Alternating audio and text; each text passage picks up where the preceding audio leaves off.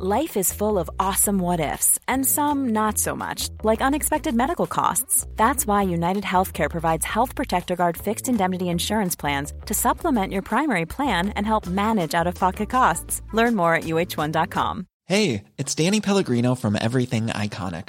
Ready to upgrade your style game without blowing your budget? Check out Quince. They've got all the good stuff shirts and polos, activewear, and fine leather goods, all at 50 to 80% less than other high end brands. And the best part? They're all about safe, ethical, and responsible manufacturing. Get that luxury vibe without the luxury price tag. Hit up quince.com slash upgrade for free shipping and 365 day returns on your next order. That's quince.com slash upgrade. Burrow's furniture is built for the way you live. From ensuring easy assembly and disassembly to honoring highly requested new colors for their award-winning seating, they always have their customers in mind. Their modular seating is made out of durable materials to last and grow with you. And with Burrow, you always get fast, free shipping. Get up to 60% off during Burrow's Memorial Day sale at burrow.com slash ACAST. That's burrow.com slash ACAST. burrow.com slash ACAST.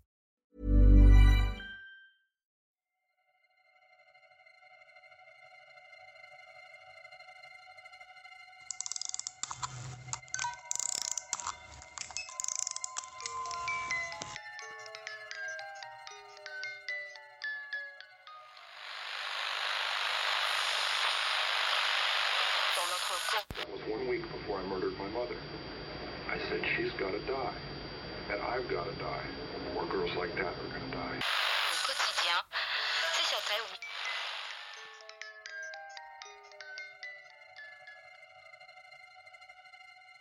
Hej och välkomna till Rysarstunden. Det är jag som är Linda. Och det är jag som är Alexandra. Och det här är ju det sista avsnittet för den här säsongen. Mm. Mm. Tänk att det redan är slut på säsong två. Alltså det har gått så fort. Otroligt. Det känns ju som att vi nästan nyss satt och spelade in första avsnittet på den här säsongen. Ja men verkligen. Och som avslut på den här säsongen så tänkte vi prata om paranormala upplevelser. Mm. Och huruvida man tror på det paranormala eller inte, det är ju upp till var och en. Vi säger inte att det varken finns eller inte. För vi själva är ju lite skeptiska, eller hur Linda? Ja men det är vi ju. Verkligen. Fast någonstans så tror man ju ändå på det. Ja, man gör ju det. Men samtidigt Inte. inte. Men eh, oavsett vad så har vi ju båda två varit med om saker som är åtminstone lite skumma och en aning svåra att förklara på något annat sätt än att det har kunnat vara något paranormalt inblandat ändå. Ja men så är det ju. Och jag minns ju till exempel en del händelser från min förra arbetsplats bland annat. Eh, där har jag ju själv varit med om märkliga saker. Men jag har ju också fått händelser berättat för mig av kollegor Mm. som har varit med om saker. Eh, och som ni kanske vet så jobbar ju vi båda som förskollärare. Och eh, vid ett tillfälle så var en kollega till mig med om att när barnen låg och sov inne i ett vilorum så var dörren in dit helt stängd. Och hon gick då iväg till ett annat rum på avdelningen, en snabbis. Eh, och när hon kom tillbaka igen så stod dörren öppen. Hmm. Och hon tog det då för givet att det var ett barn som hade vaknat såklart och ja, men gått ut från rummet. Nej men såklart, det, det är väl det första man tänker. Ja, eller hur? Men när hon tittar in så ligger alla barn blickstilla och sover djupt. Skumt. Ja, verkligen. Och sen vid ett annat tillfälle så var hon och hämtade mellanmålsvagnen. Vi hämtade det på sådana här rullvagnar. Mm. Eh, jag minns inte om hon alltså, hade glömt något eller om någon annan kollega började prata med henne eller så, men hon ställde i alla fall från sig den här vagnen. Eh, och eh, ja, jag ska väl också nämna att golvet var ju såklart plant. Det sluttade inte. Mm. Eh, men den här medelsvagnen rullar ändå iväg en liten bit. Nej men, Ja, det är lite skumt. det är ju inte så att man kommer med dem där i full fart heller, men det, de är ju inte direkt stabil, Nej, alltså för grejerna, så de kan ju fara lite. ja. Så Nej, man hon- kör ju dem ganska Ja. bestämt men varsamt. Precis. Och det var inte så att hon släppte den i farten, utan hon stannade ju med den. Och Men så gud vad konstigt. rullade den iväg lite grann. Mm. Så det är lite skumt. Det är lite skumt ja. ja. Men sen vid ett annat tillfälle så var faktiskt jag med om en märklig händelse. Eh, jag har faktiskt två händelser jag skulle vilja berätta om eh, från samma arbetsplats. Den första händelsen jag skulle vilja berätta om, det var vid ett tillfälle då jag satt i en soffa inne på avdelningen. Och av någon anledning så var jag själv, jag minns inte om det var på eftermiddagen eller förmiddagen, men jag var själv inne på avdelningen. Och eh, min kollega var då inne i ett typ litet kök som ligger i anslutning till den här avdelningen. Och när jag sitter där i soffan så hör jag ju klart och tydligt hur någon säger till min kollega. Jag tar den här Monica. Och jag tänker ju inte så mycket på det då, utan jag tänker ju att det var någon kollega från avdelningen på andra sidan köket. Eh, för det här köket låg liksom mittemellan två Ja, avdelningar. Så jag tänkte att det var någon därifrån som kom och pratade med henne. Men då stick Monica ut huvudet till mig och frågade liksom, vad säger du? Nej, men. Och nej men ingenting svarar ju jag. Det var inte jag som, som sa det. Ehm, det kom ju från ditt håll, säger jag. Det kom inte härifrån. Men nej, säger hon. Det kom ju från ditt håll. För hon hade också hört samma sak. men vad märkligt. Ja. Så vem det var som sa det här, alltså det kommer vi nog aldrig få veta. Alltså, Nej. för det hade ju inte kommit någon från andra avdelningen och sagt någonting. Så konstigt. Jättekonstigt. Och det var så tydligt. Jag tar den här Monica. Ja, alltså att ni båda två hörde. Ja, För hade du bara hört det, men då kan man ju skylla på att man... En Ja. hörselhallucination eller Ja. någonting. Men när ni Men- båda två hör. ja, jättetydligt. Men det fanns ingen, det var ju bara vi som var där. Sen eh, andra händelsen, eh, så kommer in en vikarie från andra sidan köket. Vi är fortfarande kvar på samma avdelningar. Ja, just det. Och hon kommer in liksom med lite panik. Eh, både i blicken och i rösten och typ be oss komma över till hennes avdelning. Kom, Mhm. kom, säger hon liksom och ropar på oss. Eh, för då är det ett barn som eh, påstår sig se en gubbe i ett hörn. Nej. Jo. Eh, så vi följer ju med henne.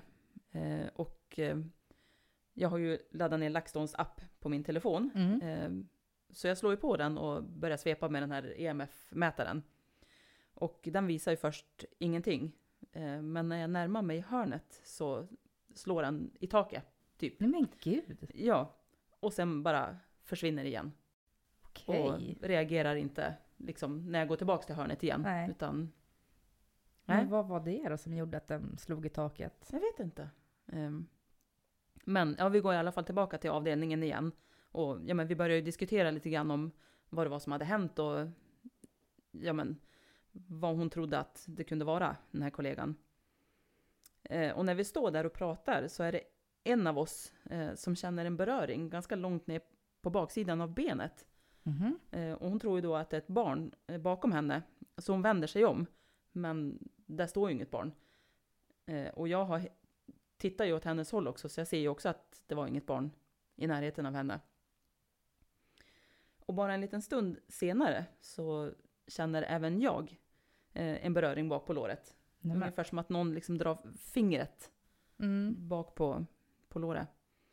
Och jag tänker ju då att det är min kollega som har gjort det här, men när jag vänder mig om så står hon alldeles för långt ifrån mig för att det ska kunna vara hon som har gjort det.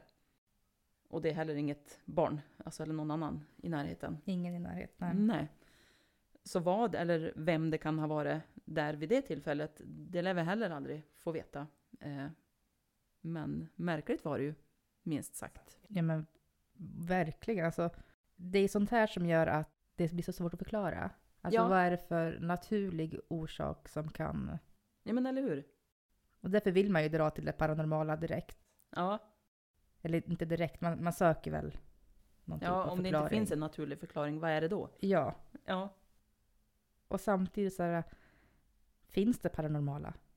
Man Mm. står verkligen med en fot i varje hörn man gör eller det. läger eller hur man säger. Ja. Och sen så har man ju i princip alltså hela sitt liv varit med om att saker ramlar ner, att man hör dunsar och smällar från ingenstans och Mm. man får känslor av att vara iakttagen och, och sådär. Eh, och jag minns faktiskt också några specifika saker från ett hus som jag bodde i för ett många år sedan. Mhm. Och i det huset hade jag ofta känslan av att vara iakttagen av en äldre dam. Eh, Okej. Vad det jag kände att, ja, det var.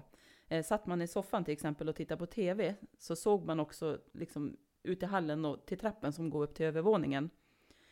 Och när man satt där och tittade på TV så kunde man nästan känna hur, alltså den här damen som jag kände att det var, stod i trappen och tittade på en. Alltså det kändes nästan som att blicken brände. Alltså, Åh fy. ja, och man kunde nästan ana en kontur typ i periferin om man säger. Ja, Men så fort man tittade dit så var det, ju ingen där. Nej. Ehm, och jag minns också att jag stod vid diskbänken vid ett tillfälle och alltså jag kan än idag svära på att ett barn, typ i storlek som en ja, men fem, sex, sjuåring kanske, eh, sprang förbi mig. En pojke, ganska specifikt. Alltså, ja, men jag stod ju liksom och tittade ner på disken. Och, ja, men precis som att han sprang förbi, så jag vände mig ju snabbt om. Mm. Men det var ju ingen, ingen där. Märkligt. Mm. Också skumt. Mm. Och alltså när jag var liten då kunde jag ju såklart vara rädd för de här känslorna eh, och bli rädd om jag hörde någonting oförklarligt och sådär. Men i vuxen ålder har jag nog mest känt en slags eh, fascination för det paranormala. Även om jag någonstans som sagt också är en stor skeptiker Mm. eh, till det. Eh, Men ytterligare en grej som jag kommer på i samma hus. Eh, Det var att eh, jag vid ett tillfälle skulle gå upp och lägga mig. För kvällen tror jag att det var. Det var i alla fall sent, för det var mörkt ute och jag var på väg till sovrummet. Eh, Just det. Ja, men innan jag skulle gå till sovrummet så ja, men, behövde jag ju gå på toa, som man ofta gör. Mm. Men för att komma till toaletten så behöver man alltså gå igenom ett annat rum. Och det var typ totalt kolsvart inne i det rummet. Och när jag närmar mig liksom ingången till det här rummet så känner jag i min kropp typ att allting bara skriker att nej, du går inte in dit. Men fy. Ja, och jag minns att jag liksom stod utanför rummet och liksom bara, men ge det. Liksom, det är väl bara att gå in, det finns ju ingenting där. Ja. Men nej, allt i min kropp sa nej. Alltså den Du där går- känslan är så sjuk. Ja, var kommer den ifrån? Alltså vad är det? Vad Ja, är det som gör det? ja. Så jag gick ju inte in dit. Nej men såklart, det ja. förstår jag. Jag gick ner på toaletten istället. Ja. Alltså, Du ja. hade nog gått till grannen om det var så att du inte hade någon annan toalett. ja, men eller hur? Ja, men och var kommer den här känslan ifrån? Ja, Alltså, det kan man ju bara spekulera i. Men ja precis. jag var inte välkommen in i det rummet Nej. just då. Och just den känslan känner man ju om man går hem till någon, alltså så här på riktigt, alltså eller på riktigt, men du är hembjuden till någon Mm. och så är det någon som du kanske inte tycker om dig eller då får du ju den känslan att Ja, vad fan gör du här? ja, men så är det ju. Och att den kommer i Utan ett att- rum där det inte är någon. Nej men precis, det finns ingen fysisk person som kan, alltså som ger den känslan som du kan Nej. läsa av, utan det är till synes tomt rum. Ja, Och ändå får du den känslan. och det kan ju vara ett rum som du har varit i många gånger förut. Ja, ja, ja. Jag har ju gått igenom det rummet varenda kväll. Ja, Alltså, ja. Ja, det är skumt. Mm.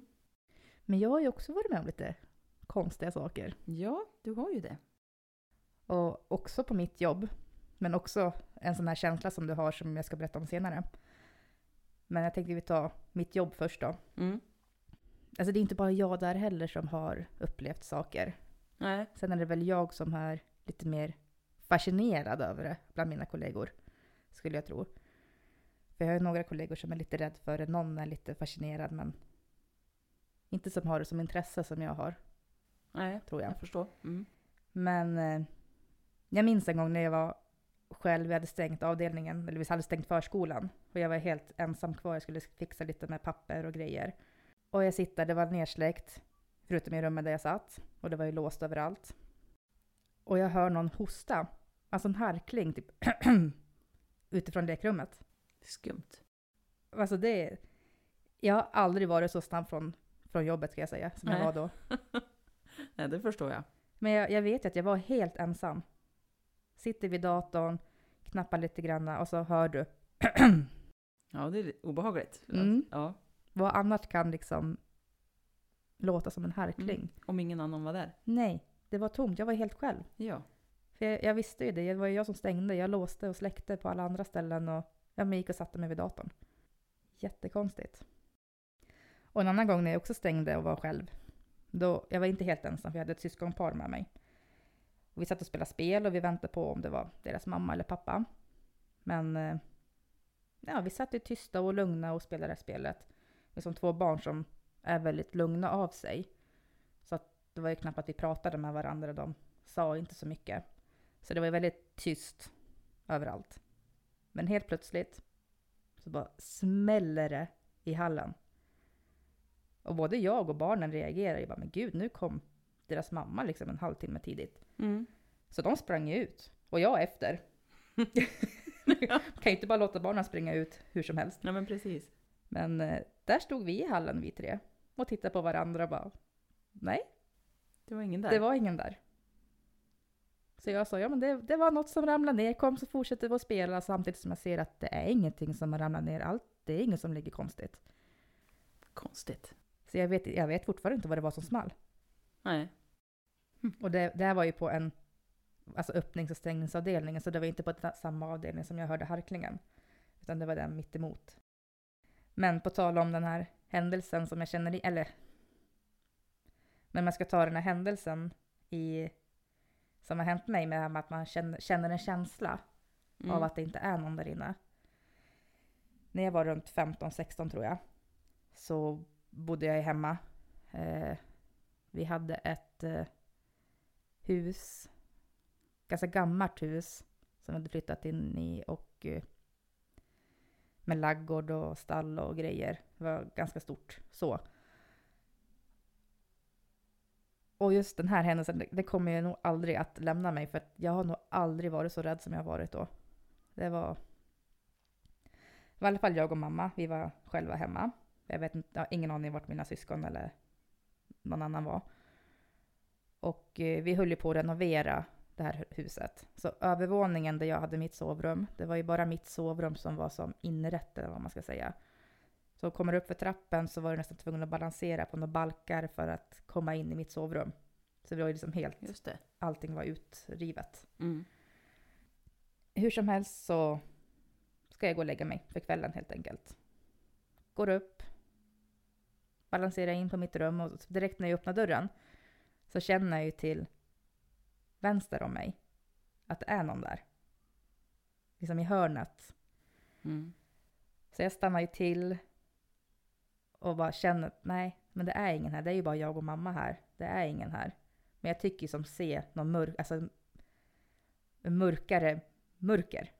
Eller hur man ska be- beskriva det i periferin liksom. Ja, ett, kompa- ett kompaktare mörker. Ja men precis. Ja. Mm. Men eh, jag struntar i det. Fortsätter gå till min säng liksom, som står ut från väggen liksom. Mitt i rummet typ. Eller? Ja, på, på höger sida, på den väggen står den ut. Så jag måste som gå lite mot den här vänstra sidan för att komma runt, för jag låg som på andra, Mm. på andra sidan. Och jag hade en ganska stor säng. Så jag går dit och lägger mig, tittar inte mot det här hörnet. Liksom låtsas inte om det. Men Mm. jag känner ju den här äh, rädslan och skräcken liksom att ja, men jag ska inte vara här. Vad fan gör det här? Liksom att det, det är någon som är så arg på mig. Ja, ja, jag förstår Ja. känslan. Mm. Men som sagt, låtsas inte om det. Kryper ner. Vänder mig om så att jag inte ser. Alltså jag tittar absolut inte åt det här hållet. Och tycker mig då alltså känna hur den här, vad det nu är för någonting, stryker sig längs väggen närmare mig liksom. Och jag tror att jag, man har ju alltid en klädstol. Så jag tror att det var en klädstol som stod där också.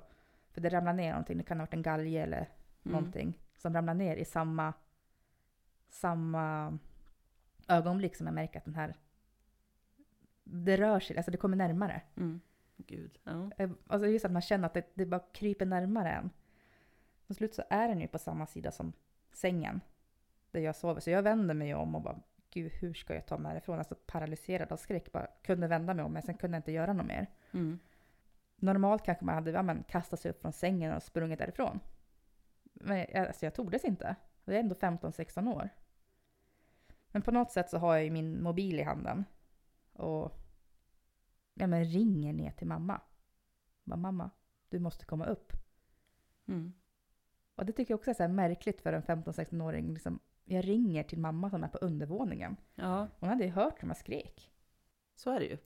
Ja, men mamma kommer i alla fall upp och ja, lägger sig i sängen med mig och ligger där en stund. Och sen bara, nej men du, vi, vi går ner, säger hon. Så jag tar ju mitt täcke liksom bara fort upp när hon var där inne. Jag virar in mig i den så att det liksom, ja men ser ut som en burrito typ. Mm. Och ja men vi går ner för trappen och sådär. Och vi bäddar upp nere i vardagsrummet och somnar framför film istället. Och sen alltså det, jag har aldrig känt den där känslan efter det. Nej. Dagen efter var det ju normalt. Alltså det, Så märkligt. och det var verkligen så här, någon som var så fruktansvärt förbannad och elak och jag var inte mycket värd, alltså inte ens vattenvärd i det Nej. där rummet. Nej. Nej, Jag tänker att det var lite samma känsla som jag hade när jag skulle gå in i rummet Ja, den där kvällen. Ehm. Och vad kommer det ifrån? Vad, vad är det för något? Men jag förstår inte. Nej. Och det, i det här huset som vi hade, det har hänt så mycket annat också. Jag vet ju att ytterdörren har ju öppnats och stängts av sig själv. Och vi hade ju hundar och i alla fall ett, två hundar hade vi. Och den ena hon var ju som en vakthund och den Mm. andra Life is full of what ifs. Some awesome, like what if AI could fold your laundry? And some, well, less awesome, like what if you have unexpected medical costs? United Healthcare can help get you covered with Health Protector Guard fixed indemnity insurance plans. They supplement your primary plan to help you manage out of pocket costs. No deductibles, no enrollment periods, and especially no more what ifs. Visit uh1.com to find the Health Protector Guard plan for you. If you're looking for plump lips that last, you need to know about Juvederm lip fillers. With Juvederm Volbella XC and Juvederm Ultra XC, your lip look, whether it's subtle or bold, can last up to one full year with optimal treatment and no additional maintenance. Find a licensed specialist and see if it's right for you at juvederm.com today. That's J U V E D E R M.com. Add fullness to lips in adults over 21 with Juvederm Volbella XC or Juvederm Ultra XC. Do not use if you have severe allergies or a history of severe allergic reactions, or if you're allergic to lidocaine or the proteins used in Juvederm. Tell your doctor if you have a history of scarring or taking medicines that decrease the body's immune response or that can prolong bleeding. Common side effects include injection site redness, swelling, pain, tenderness, firmness, lumps, bumps, bruising, discoloration, or itching. As with all fillers, there's a rare risk of unintentional injection into a blood vessel, which can cause vision abnormalities, blindness, stroke, temporary scabs, or scarring. For full important safety information, visit juvederm.com. var ju mer som glad och god i alla. Så han var ju jättelycklig de gånger när dörren öppnades. Stod bara och viftade på svansen och den andra stod ju och morra och Ja. reste ragg rakt. Mm. Men vi, vi har också kommit hem och det har luktat nybakta bullar. Det är ju också märkligt. Ja, och då, alltså jag tror till och med att det var en, när vi inte hade varit hemma på någon dagar. Mm. Och vi, vi, vi bakade inte så. Det var, var det någon som bakade så var det jag. Och jag bakade inte bullar, jag bakade muffins i så fall. Ja, speciellt inte om du inte var hemma. Nej, Mm. det är lite svårt att baka då. Ja. Men ja, massor med saker hände i det här huset. Det kan jag säkert ha en annan gång. Mm. Men eh, det var ett speciellt hus. Ja. Men jag har nog aldrig varit så rädd som jag var den där kvällen.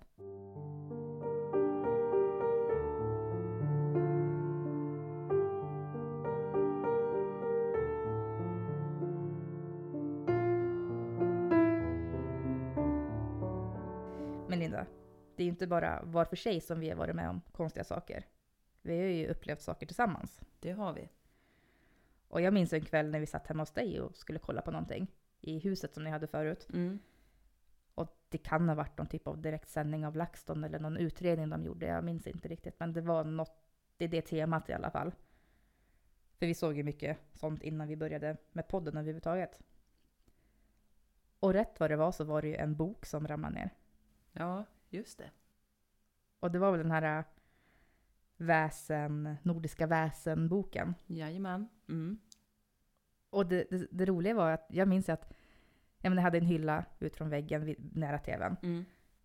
Men vi hade ju ingen bas eller musik eller någonting igång, utan det var ju liksom, ja men, typ LaxTon när de pratar, alltså Ja, det var ingen märkvärdig volym. nej, och den boken har aldrig ramlat ner tidigare när vi har eh, ja, men, poppat musik och Ja, sådär. Då har den stått, för ni kan ju ha haft en ganska hög bas förut, alltså, ja, och då har den ju stått där. nej, och den ramlar ju med sån smäll. Ja, det var ju, eh, alltså man, man, vi hoppade ju från soffan båda Ja. två. Ja, och jämmars vad det small. Och det stod ju andra böcker där har jag för mig, eller något annat Ja, som inte ramlade ner. nej, jag har för mig att det stod någonting mer i närheten av den Ja, som inte föll ner.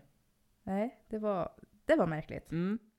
Sen när vi kom tillbaks från spökjaktskryssningen Mm. också så lånade vi din kusins uthyrningsrum en natt Mm, för att slippa bila hem till Övik sådär mitt i natten. precis. Du och jag låg ju i samma säng och Jonna sov ju på en uppblåsbar madrass Mm, på sidan om.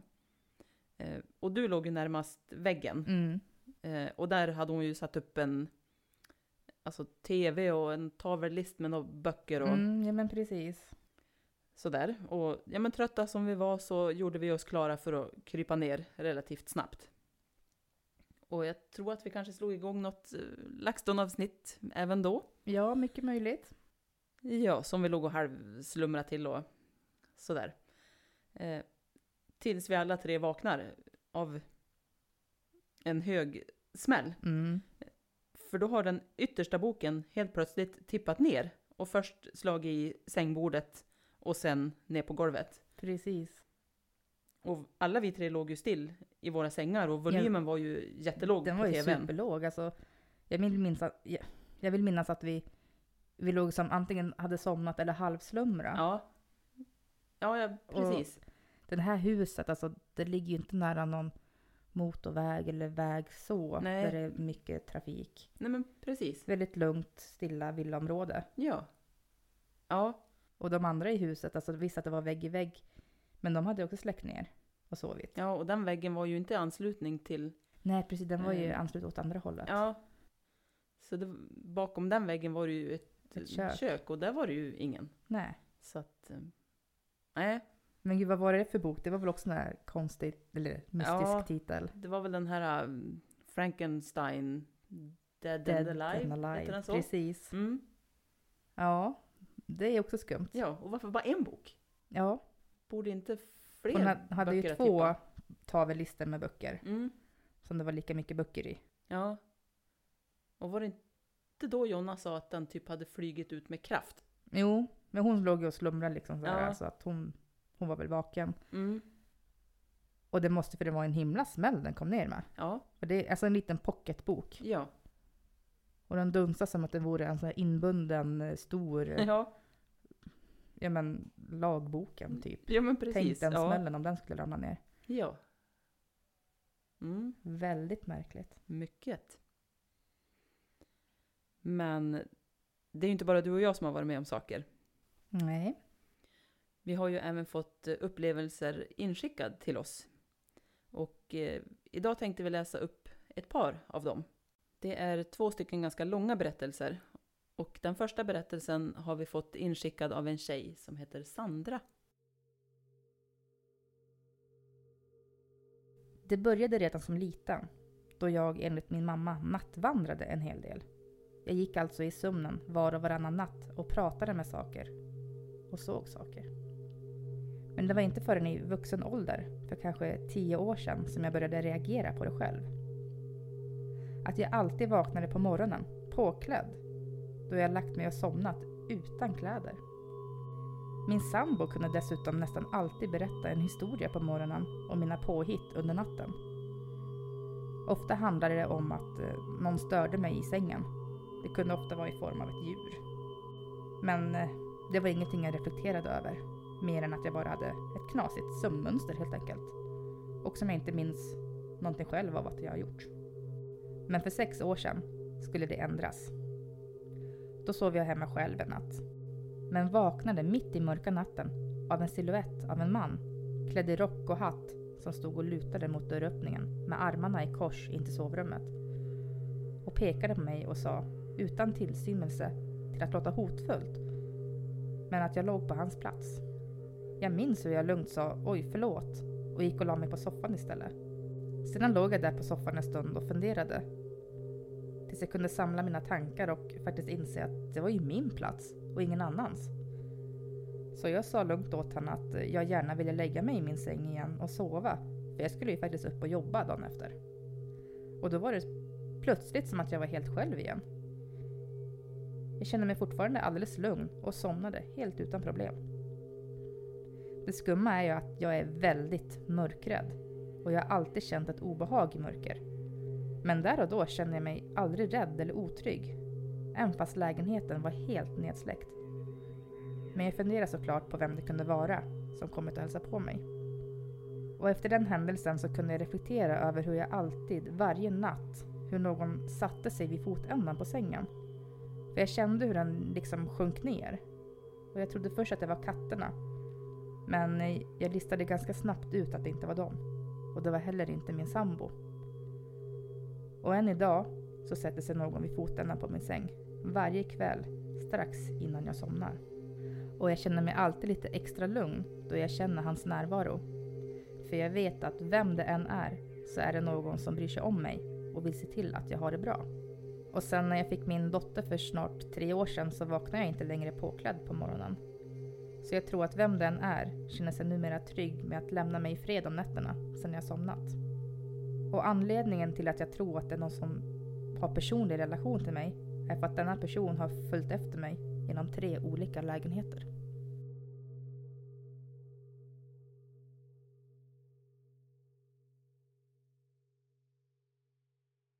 Och nästa berättelse är inskickad av en tjej som heter Emily.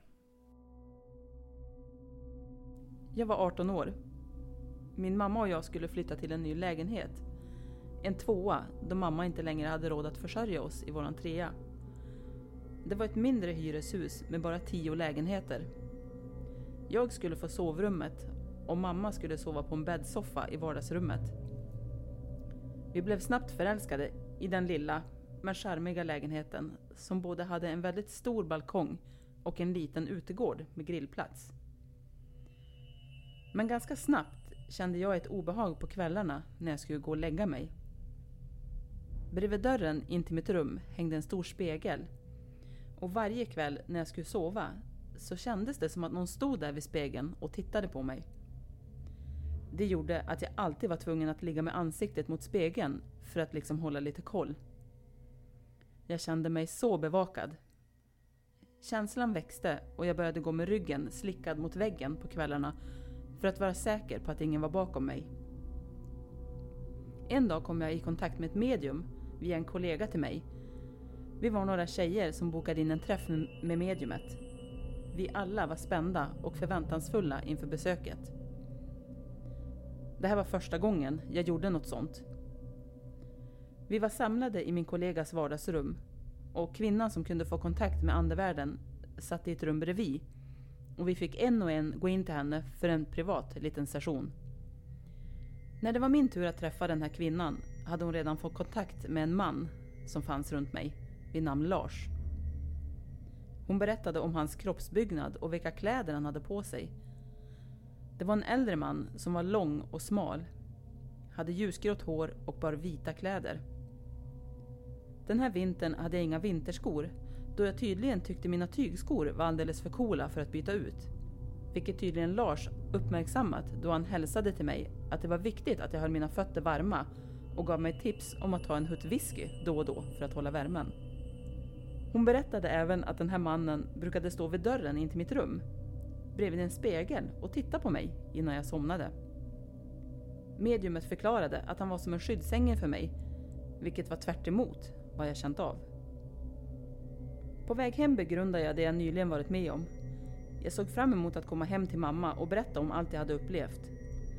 Väl hemma så hinner jag inte mer än att öppna dörren och kliva in i hallen. Då hörs ett ”Ritsch!” och så åker alla vinterjackor, mössor och vantar ner från hatthyllan. Precis framför näsan på mig. Det var en sån där klassisk anordning som finns i de flesta lägenheter med två hyllor som det hängde krokar under. Även mamma reagerade och kikade ut från köket och undrade vad jag höll på med. Sedan berättade mamma att hon precis innan jag kommit hem varit med om något väldigt märkligt. Hon hade suttit i köket med laptopen på bordet och framför henne fanns ett köksfönster. Eftersom det var vinter och mörkt ute sedan flera timmar tillbaka speglades hon själv och datorn i fönstret väldigt tydligt, så där som det gör när det är mörkt ute och ljust inne. Plötsligt hörde hon att någon stod bakom henne och hon tittade upp från datorn och in i det spegelblanka fönstret framför henne och väldigt tydligt kunde hon se en lång ljushårig man, helt klädd i vitt, stå bakom henne. Hon hade vänt sig om snabbt, men då var mannen plötsligt borta. Då berättade jag om allt jag precis varit med om hos det här mediumet. Och samtidigt som jag berättar börjar mamma och jag tillsammans att laga mat. Jag tar fram en flaska steksmör och ställer på köksbänken. Och efter en stund börjar plötsligt flaskan med steksmör att glida över köksbänken, som för övrigt var helt torr och absolut inte lutade. Mamma och jag tittade på varandra och återigen på flaskan och undrade vad i hela friden det var som hände. Därefter hände många konstiga saker. Jag satt ofta med benen i skräddare när jag satt och åt i köket. Mamma började flera gånger be mig sluta sparka henne på benet. Men det kunde jag ju omöjligt göra eftersom mina fötter var på min stol. Mamma, som sov i vardagsrummet, såg vid flera tillfällen mitt i natten en puckelryggig vålnad vid hennes säng. Och så det allra märkligaste. Våran ringklocka till ytterdörren gick sönder så hyresvärden kom och monterade en ny. Det var en helt vanlig ringklocka som lät pling plong när någon ringde på. Det var bara det att den där ringklockan började ringa en lång melodi varje natt klockan 03.00. Jag kände inte igen melodin sedan tidigare. Men det var en melodi som tog cirka 5-7 sekunder att spela. Det gick bara om och om tills vi hade gått upp och tittat i tittögat för att varje natt konstatera att ingen var där. En tid senare valde vi att flytta därifrån. Den som flyttade in efter oss var min bästa vän, så hon hjälpte oss att flytta därifrån och vi hjälpte henne att flytta in. När min kompis hade flyttat in såg både hon och jag en svart massa sväva upp för trappen till våningen ovanför medan vi höll på att bära in en möbel. Jag besökte ofta min kompis i min och mammas gamla lägenhet och min olustkänsla blev bara starkare och starkare medan min kompis mer viftade bort det som hänt. Min kompis var lite mer av en skeptiker till andevärlden. Det konstiga var att dörrklockan hade slutat spela sin nattliga melodi. Min kompis jobbade vid den här tiden natt på en fabrik i våran stad. Och gissa vad? Ringklockan hade istället börjat spela samma melodi varje dag klockan 15.00 när min kompis låg och sov. Ungefär då började min kompis också tycka att det här faktiskt var rätt läskigt. Min kompis började få riktigt otäcka sömnparalyser som hon tidigare aldrig hade haft. Där hon upplevde att djävulen satt på henne och upprepade ord på ett annat språk som för henne var okänt. Ändå visste hon att den sa Du ska dö. Du ska dö. Du ska dö. Senare flyttade även min kompis därifrån. Det var helt enkelt för mycket som hade hänt som inte gick att förklara. Tio år senare flyttade jag in i en lägenhet i samma hus, våningen ovanför vår tidigare lägenhet. Allting flöt på som vanligt och jag stormtrivdes i den gamla charmiga lägenheten. Tills en dag. Det var sommar och jag hade mycket problem med min pollenallergi.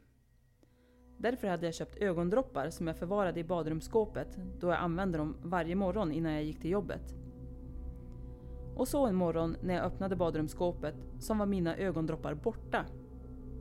Jag letade igenom hela min lägenhet och fick till slut köpa nya ögondroppar då de gamla inte gick att hitta. I samma veva började jag känna mig iakttagen och började igen att gå med ryggen tryckt mot väggen när skymningen och mörkret kom. Jag sov dåligt den här tiden och tyckte ofta det kändes som att någon tittade på mig ifrån sovrumsdörren. Och en dag fick jag för mig att rensa mitt skafferi. Jag tittar på alla öppnade paket och kollar datummärkningen. Och så tar jag tag i ett öppnat paket med riskakor. Jag känner att det är inte bara är riskakor i det här paketet och jag kikar därför ner i det. Jag får en kall kår längs hela ryggraden när jag upptäcker att det är mina ögondroppar som försvunnit ur badrumsskåpet flera veckor tidigare som ligger i mitt öppnade paket med riskakor. Jag kan inte finna någon som helst förklaring till det här och flyttade därifrån en tid senare. Ibland pratar jag, min mamma och mina kompisar om alla hemska saker vi upplevde i det där lägenhetshuset och konstaterar att någon, eller något, förmodligen bodde med oss där.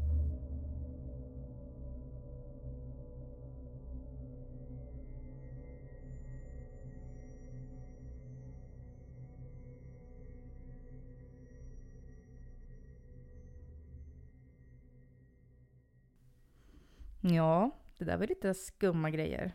Verkligen. Så vad, vad vet man egentligen? Vad finns där ute? Och vilka är vi att säga att spöken och andar inte finns? Eller finns? Men varför skulle de inte finnas?